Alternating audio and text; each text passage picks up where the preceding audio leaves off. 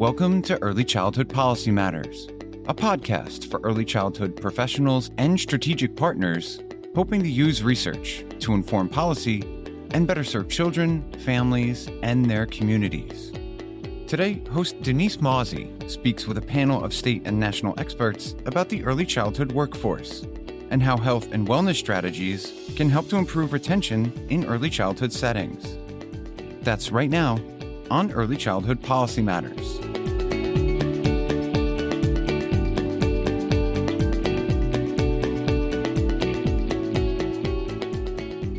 Hello, and welcome to Early Childhood Policy Matters. I'm Denise Mawsey, the Technical Assistance Lead with the PDG B5 Technical Assistance Center with SRI Education. In our first segment today, I'm very happy to be joined by Walter Gilliam, Professor of Child Psychiatry and Psychology and Director of the Edward Zigler Center in Child Development and Social Policy with the Yale Child Study Center and the Yale School of Medicine. Thank you so much for joining us today, Walter. Thank you, Denise. And we're also speaking with Laura Lessard, Associate Professor in the Department of Behavioral Health and Nutrition at the University of Delaware and Program Coordinator for the Delaware IDEA Network of Biomedical Research Excellence. It's wonderful to have you with us today, Laura. Thank you so much. So, Laura, I want to begin with you. Tell us a bit about your research and how it's evolved to focus on workforce wellness. Sure. Yeah. I came to thinking about the well being of the workforce actually from a very different place. I was focused on studying why childcare settings have trouble implementing policy changes that are being made at the state or federal level related to nutrition and physical activity. And finally, I mean, I would say almost embarrassingly, came to the realization that the professionals working in these spaces did not have access to, do not have access to the kinds of health and well being supports that you and I have as part of our employers um, to be able to be healthy role models for kids. And so I really pivoted my research to focusing on understanding and supporting the workforce um, so that they can live their best healthy lives so they stay in the workforce so that they um, engage in you know quality improvement and professional development so that they're happy and healthy and so that the kids and families that they work with can also be happy and healthy in those spaces. I think this shift you're describing is very important as we think about how to build supports for the workforce to focus on professionals' needs to support their wellness Let's talk a bit about your recent publication in 2020, where you reviewed the published literature to identify all of the articles and interventions targeting the health status of our workforce. Can you share some of the components of wellness that were addressed and why you think they're so important to retention of the workforce? Sure. So, our review focused on two components of health physical health and mental health. So, under physical health, we looked at nutrition, healthy eating, physical activity, sleep, and smoking status. So, we saw especially high rates of overweight and obesity, particularly among family childcare educators. And we also saw that educators consistently reported higher than we would expect rates of chronic diseases like diabetes and hypertension or high blood pressure. For mental health, depression and depressive symptoms were commonly reported. So, several studies found that rates of depression were up to double what we would expect to see in a comparable sample of American adults. Several studies also showed uh, high stress levels, both personal stress and workplace stress. And stress in particular is something that we really want to pay attention to in this workforce because high stress is associated with poor quality interactions between educators and children and with an increased intent to leave the profession. So, we really want to focus on reducing and managing stress in the workforce. That's very interesting. Thank you so much. What were some of your overall conclusions about the status of the workforce and your thinking around some of their needs? Sure. Now, first, let me just say that this work was before COVID. But what we concluded is pretty much that we need to know more and we need to do more. We need to design and implement more effective interventions and programs to support their health and well being. And the other thing that we focus on is the importance of wages and benefits. So we know that low wages and limited access to benefits constrain choices for early childhood educators. And that makes it difficult or really even impossible for them to make healthy choices for themselves and their families. And so anyone who cares about the health and well being of this workforce should really be advocating for increases in wages and benefits as a starting point for addressing the health and well being challenges. Thank you so much for pointing out that all of this information was done pre COVID, um, because we do realize that COVID has had such a significant impact um, on our early childhood workforce. I'm going to turn to you, Walter, to talk a bit about the status of the workforce since COVID began. Can you talk to us a bit about your research and what you've found? Sure. We began collecting this research at about two months into the pandemic. And um, the research really started with a basic question of is it even safe for childcare providers for children to be in childcare? Remember, at the very beginning of the pandemic, we didn't really know what to expect from COVID 19. And so we um, embarked on a large scale epidemiologic study of the early care and education workforce in order to be able to see who might be most susceptible to COVID 19 infection and long term complications due to COVID 19. And so, since at the time there was only a small proportion of the population that, that it was testing positive for COVID 19, we knew that we needed to have a very large sample in order to be able to answer a question like this. At this point, we now have over 126,000 early care and education providers across the United States participating in these epidemiologic studies. That includes all 50 states and about three quarters or more of all the nation's more than 3,000 counties. Wow, that's really impressive. What have you found in terms of how the pandemic has exacerbated some of the workforce wellness issues that Laura was just referencing? Well, first off, I couldn't possibly agree more with Dr. Lessard in what she's saying. We, we do need to care more about this workforce. For far too long in the United States, we have not cared enough about those who care for our babies. We just really haven't been doing well before the pandemic, and certainly not very well during this pandemic. In August of 2021, so about a year ago, and I'll preface this by saying we're getting ready to go back into the field and collect more data right now, even as we speak. But a, a, as of a year ago, 21% of the workforce had tested positive for COVID 19. 3% of this early care and education workforce had been hospitalized for COVID 19. And about half of those had spent time in the ICU or intubated. 2% of our workforce has had a family member hospitalized, and just under 1%, close to 1%, had had a family member who had died of COVID 19. That's the impact of COVID 19 as a disease on our early care and education workforce. But we also collected information about their health condition because there were certain conditions that would predispose somebody to even greater complications from COVID 19. And in addition to the things that Dr. Lessard mentioned as health concerns, I'll add this asthma. We found that there was about a 20% increased rate of asthma among childcare providers at the beginning of the pandemic than there was in the general population at the time, which has caused us to be very concerned about why that might be. Is it possible that it has to do with substandard housing or where their housing is located because of how poorly we pay them and compensate them? Or is it possibly due to workplace conditions? Uh, in many cases, early care and education programs are not just figuratively in the basement, they are literally in the basement of another building. And in some cases, under, under conditions that really wouldn't be safe for, for them to be breathing or for the children in their care to be breathing. In terms of mental health, I can say this.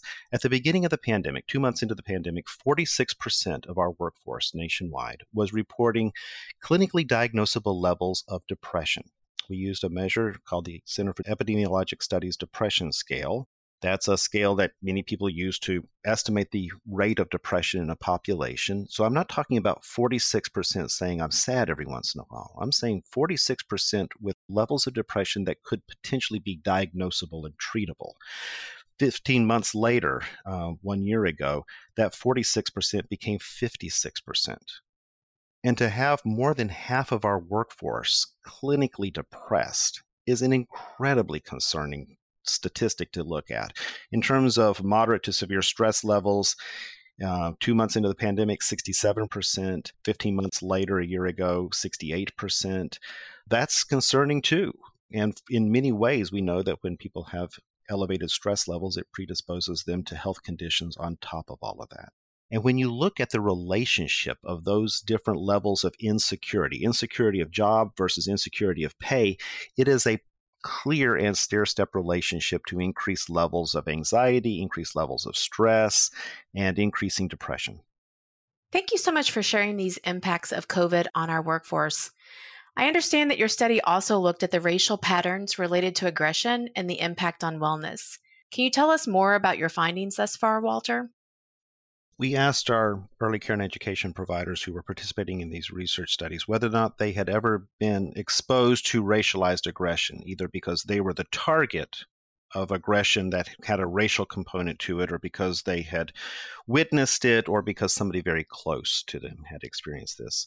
29% of the workforce said yes, Indeed, during the course of this pandemic, I had experienced racialized aggression, and 8% of the workforce reported that they were the direct target of racialized aggression. The highest rates were among African American early care and education providers, but not far behind were our Asian American early care and education providers, reporting incredibly high rates of anti Asian hate that they were experiencing in their everyday lives.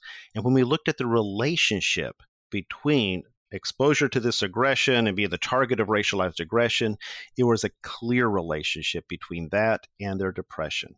At the very beginning of the pandemic, some racial groups were more likely to report being depressed than other groups but race itself did not predict change in depression or further deterioration in mental health over the course of the pandemic until we put into the statistical model exposure to racialized aggression. And when we did that, we found a very clear relationship. In other words, it wasn't the race that was causing the further deterioration of mental health during the pandemic, it was the exposure to racism. Those are really powerful numbers, and I think give us a lot to think about in terms of how to support all areas of our workforce. When we think about the picture that's being painted both pre and post COVID, we can see that we have a workforce that's really struggling in so many areas. But it's always really important to remember that these are the professionals that continue to support young children and families throughout the pandemic. And it was such an important role. When the pandemic happened, we sent our teachers and our school age children home because we weren't sure that it was safe enough for them to be in a school. But many of our child care providers, they kept on trucking.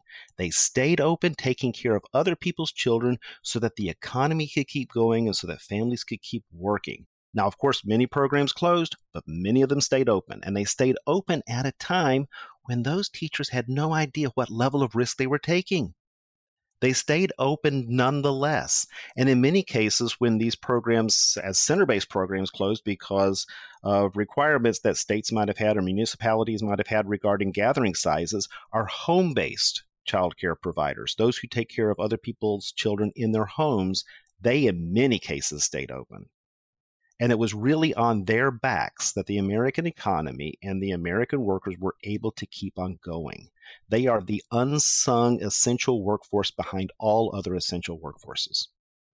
I would just add that over the past two years, I've had the incredible opportunity to work with a lot of researchers across the country and professionals who work in these settings who really care about this. And the momentum that I've seen at local, state, federal level around supporting this workforce has been really exciting and inspiring for me workforce well-being was an allowable expense for a lot of childcare programs for a lot of the federal dollars and a lot of efforts have gone to it and i know later in this podcast you're going to be highlighting some of the incredible programs that are out there and those and more have been developed, have been emphasized, have been spotlighted during the pandemic. And I think that this is an opportunity to hopefully maintain that momentum and continue to support these programs, the wages and benefits that this workforce needs as we kind of move to the next stage of the pandemic. Well, I wish we had more time to talk, but unfortunately, we'll have to leave it there for now. Walter Gilliam and Laura Lessard, thank you so much for sharing your time with us today. We look forward to learning more about your research in the future. Thank you. Thank you.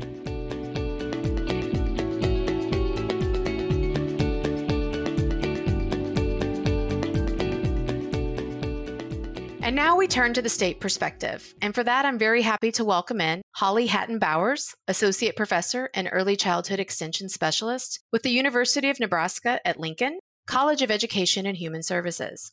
Thanks so much for joining us, Holly. Thank you for having me.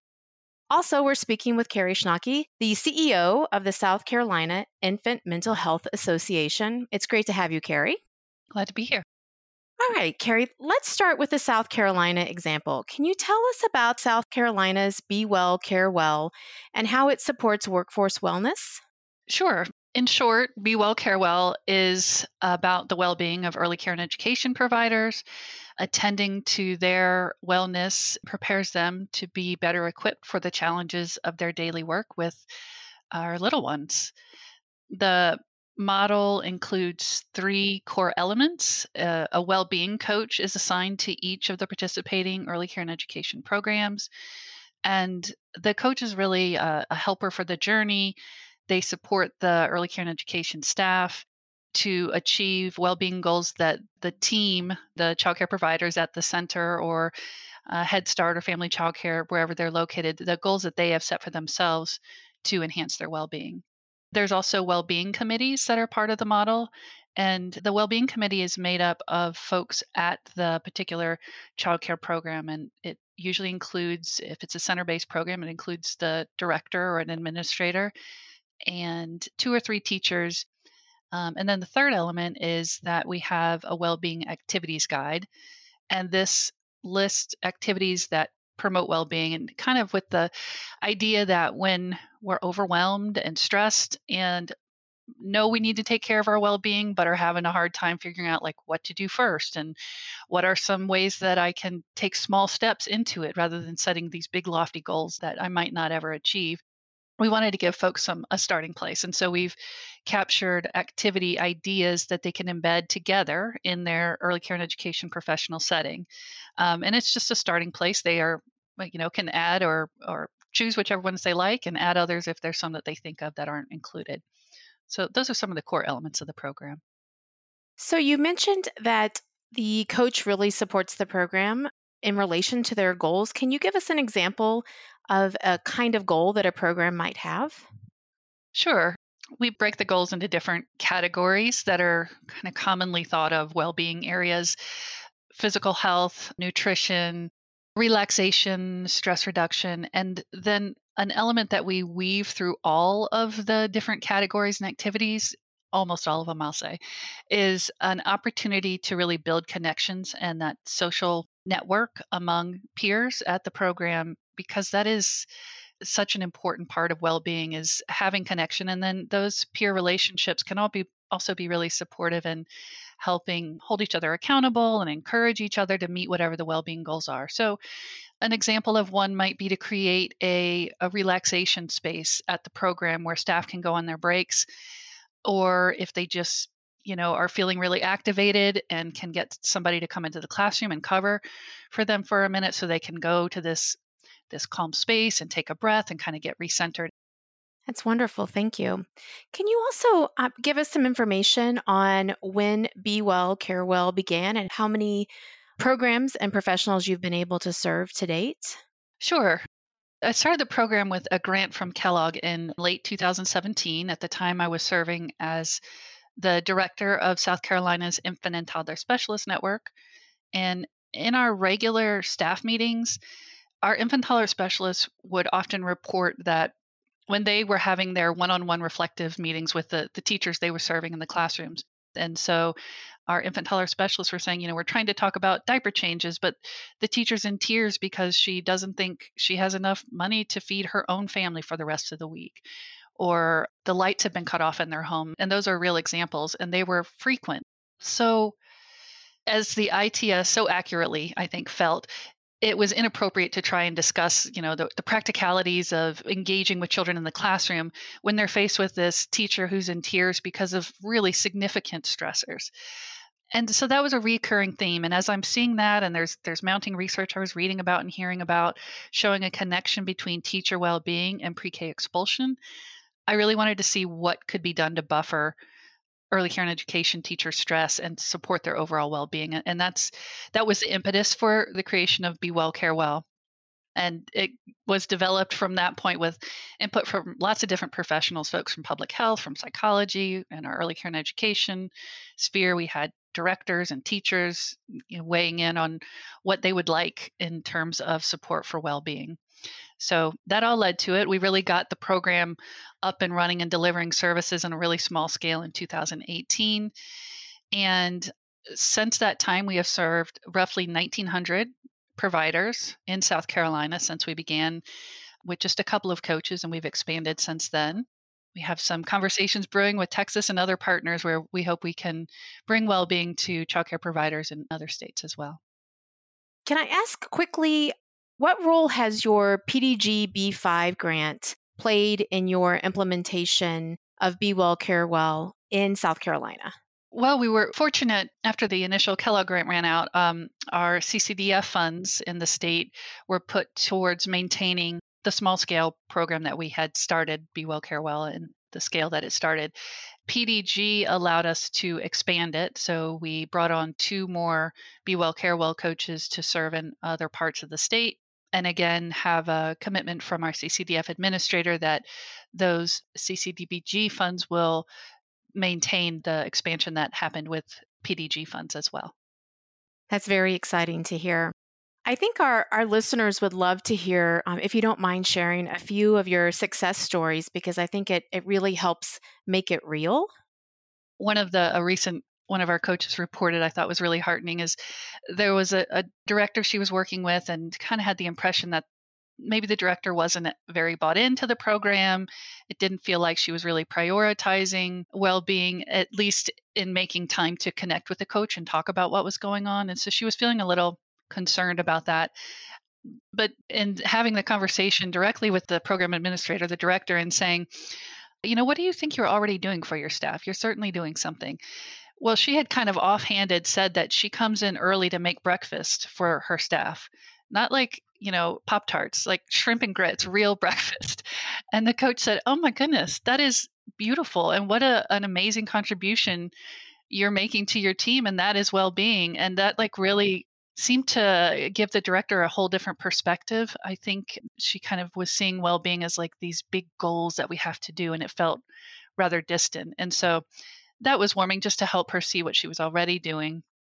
Another example I can share is one of our staff as they were doing a training on stress management and as they were it was at the center in the evening and as the coach and the teachers and the administrator were leaving the building and in the parking lot they were chatting and looked up and noticed the sun was starting to set and so the coach just observed that so the sun's setting there that means in the morning it's going to rise over here and look at those beautiful trees i bet that's really quite a sight when it comes up and so then she went back a week later and was talking to the teachers, and almost everybody she had stopped and talked to said, You know, I had never slowed down in the morning on my way in to notice that scene that you pointed out would be happening with the sun rising. And now they all intentionally do that. Just take a breath, observe the sun and the trees. And they all say it kind of helps them just get grounded and start their day in this really peaceful way those are really powerful examples. Um, any family childcare provider examples that you can think of that you can share?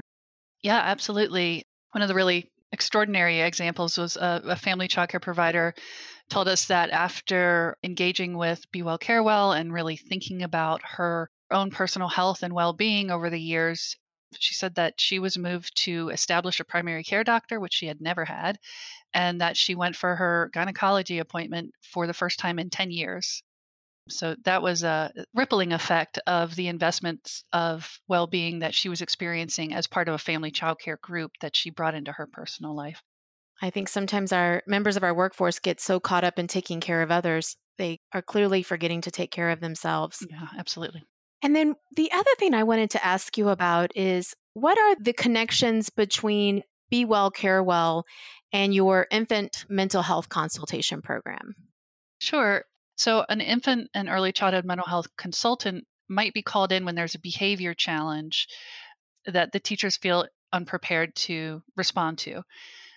Part of the reason they might be unprepared to respond to that child's behavior is because they're carrying their own stress. And so, often the Be Well Care Well coaches and the infant and early childhood mental health consultants are cross referring programs to each other because those two together, a, a general broad focus on well being across the program, and then more targeted specific work to support a teacher in uh, infant mental health consultation, they pair very nicely. Um, and sometimes they're working in programs together simultaneously. It's really exciting to hear about those cross system connections. Thank you so much, Carrie. I'm going to turn to Holly so we can learn a bit more about Nebraska's Cultivating Healthy, Intentional, Mindful Educators, or CHIME program. Um, Holly, can you give us an overview of the CHIME program? Yes, so CHIME is a Nebraska extension program that I had the great opportunity to co create in 2017 with some childcare providers, as well as teachers and extension educators.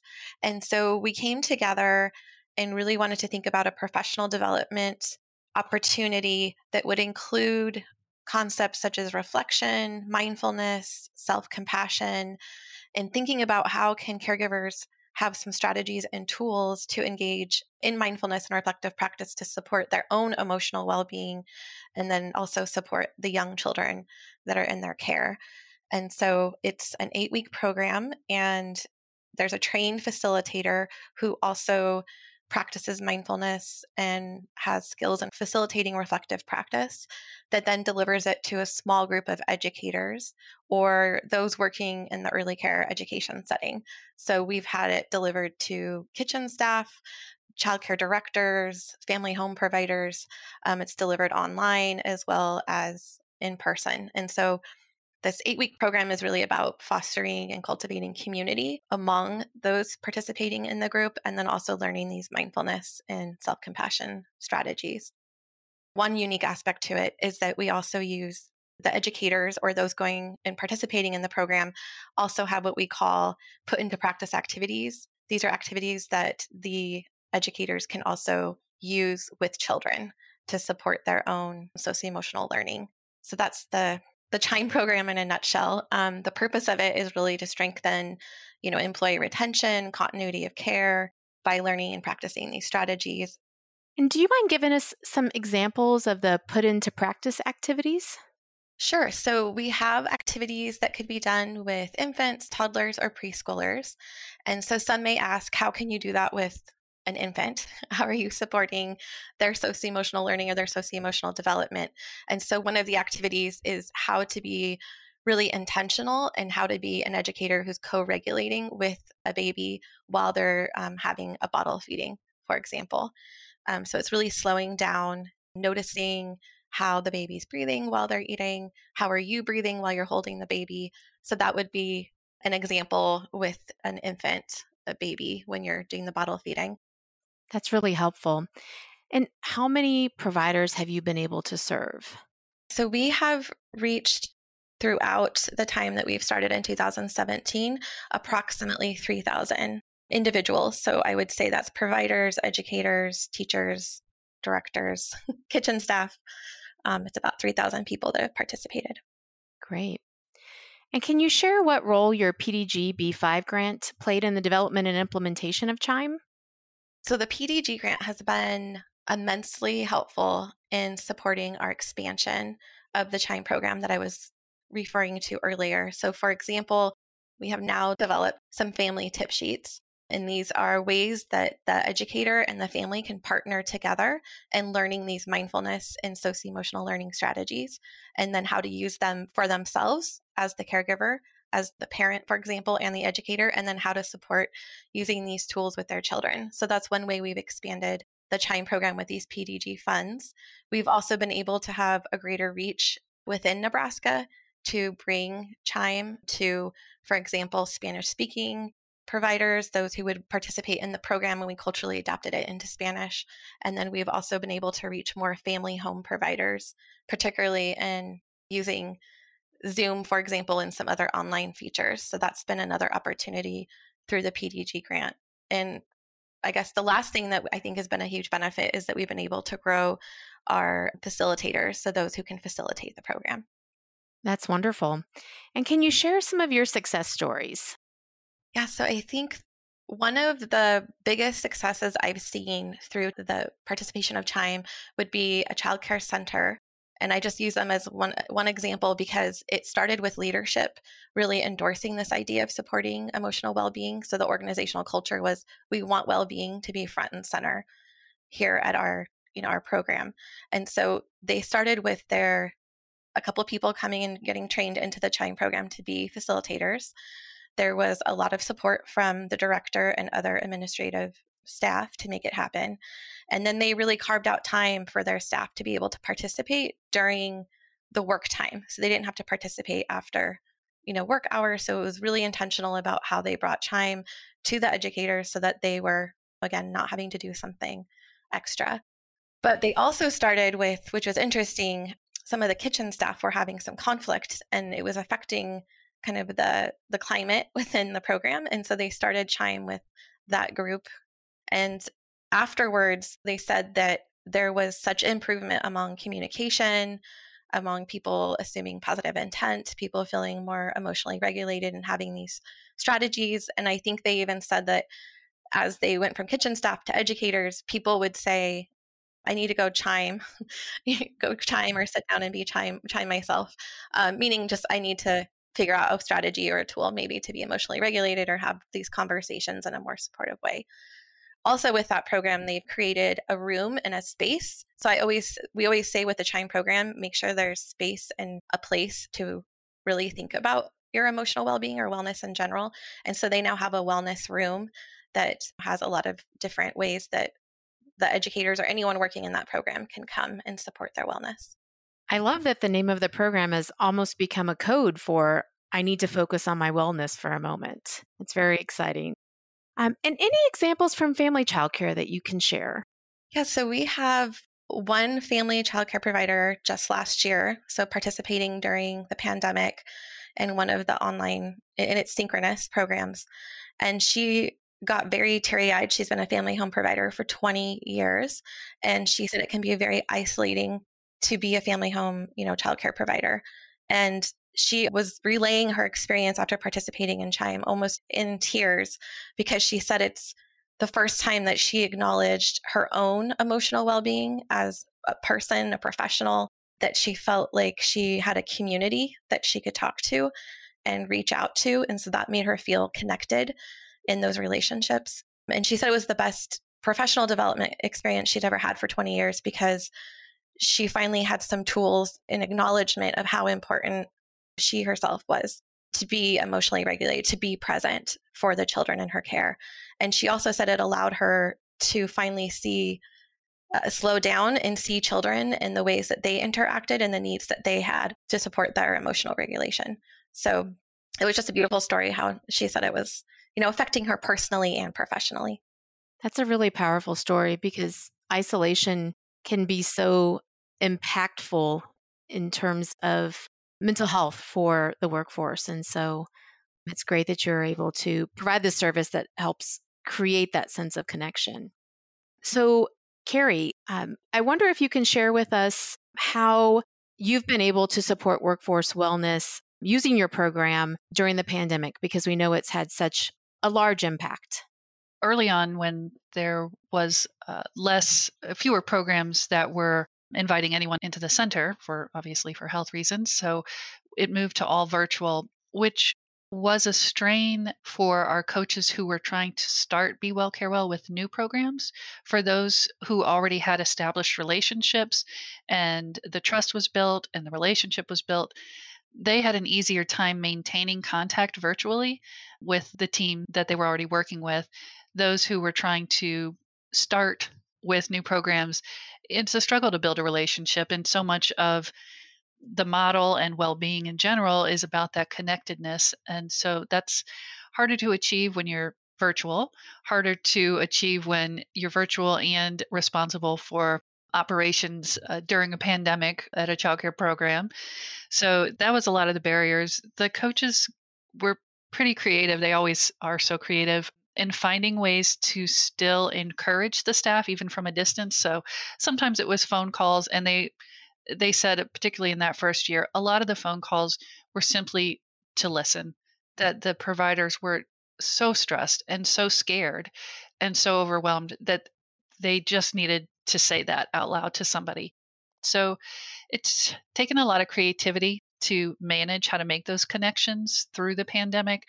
We're at a point now where with the you know proper safety precautions there are back to mostly in person visits. And so that has eased some of the distance that came with the virtual setting. Fortunately, though, I, w- I will add too that our evaluation impact results showed that there was still the same outcome, same impact, statistically significant changes in outcomes a year of the pandemic as there were the year prior. So that that was encouraging. That is encouraging. And, you know, it's such a, a needed resource in terms of wellness during that really difficult time. And Holly, uh, same question for you. How, how did workforce wellness supports differ during COVID in your state?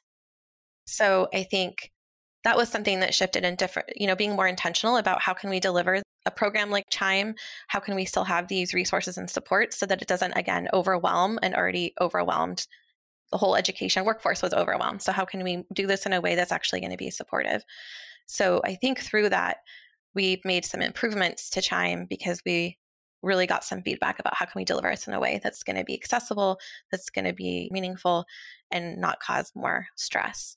And so we did that with some shifting of having things delivered virtually and having those small groups, I think was also helpful. And we also had similar results. So statistically, decreased emotion dysregulation.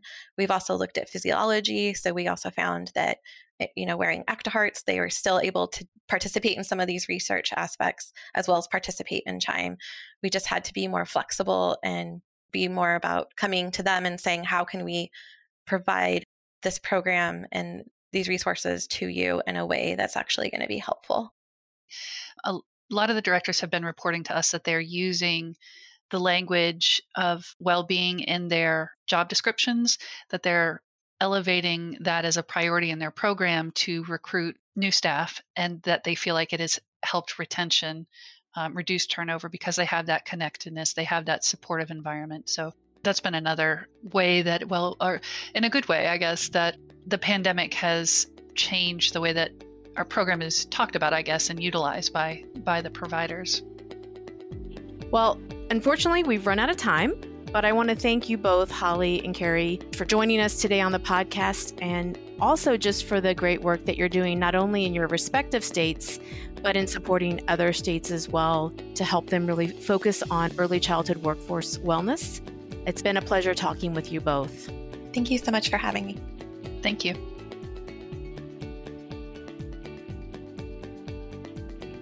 Thanks for listening to Early Childhood Policy Matters produced by the National Technical Assistance Center for Preschool Development Grants Birth Through 5.